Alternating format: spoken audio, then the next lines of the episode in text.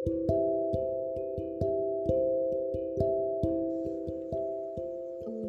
bin Khattab pernah berkata seperti ini, Aku tidak takut sesuatu hilang daripadaku, karena ku tahu selain takdirku, maka tidak akan pernah menjadi milikku.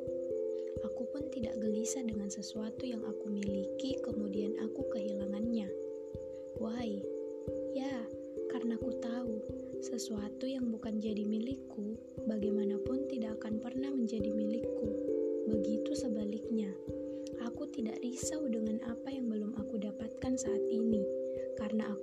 yakin kalau itu semua akan kumiliki, maka akan datang dengan cara apa pun.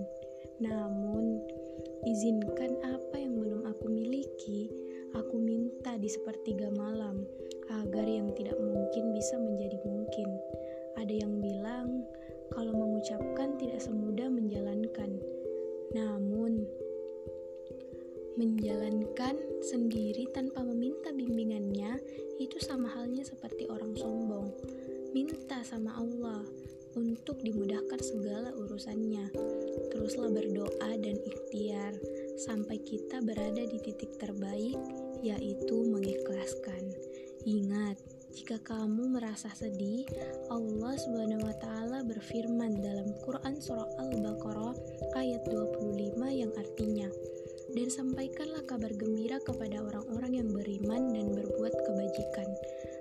bahwa untuk mereka disediakan surga-surga yang mengalir di bawahnya sungai-sungai. Setiap kali mereka diberi rezeki buah-buahan dari surga, mereka berkata, Inilah rezeki yang diberikan kepada kami dahulu. Mereka telah diberi buah-buahan yang serupa, dan di sana mereka memperoleh pasangan-pasangan yang suci. Mereka kekal di dalamnya.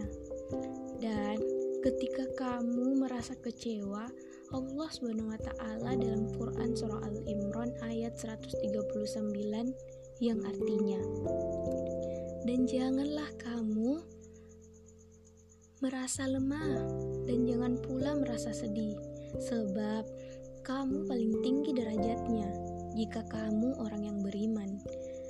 Dan saat kamu merasa putus asa, Allah Subhanahu wa taala berfirman dalam Quran surah Yusuf ayat 87 yang artinya Wahai anak-anakku, pergilah kamu, carilah berita tentang Yusuf dan saudaranya dan jangan kamu berputus asa dari rahmat Allah.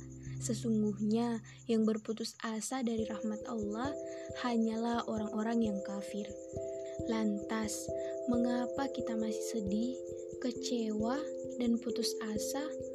Bukankah Allah SWT sudah mengatur semuanya dan menuliskannya di Lahul Mahfuz?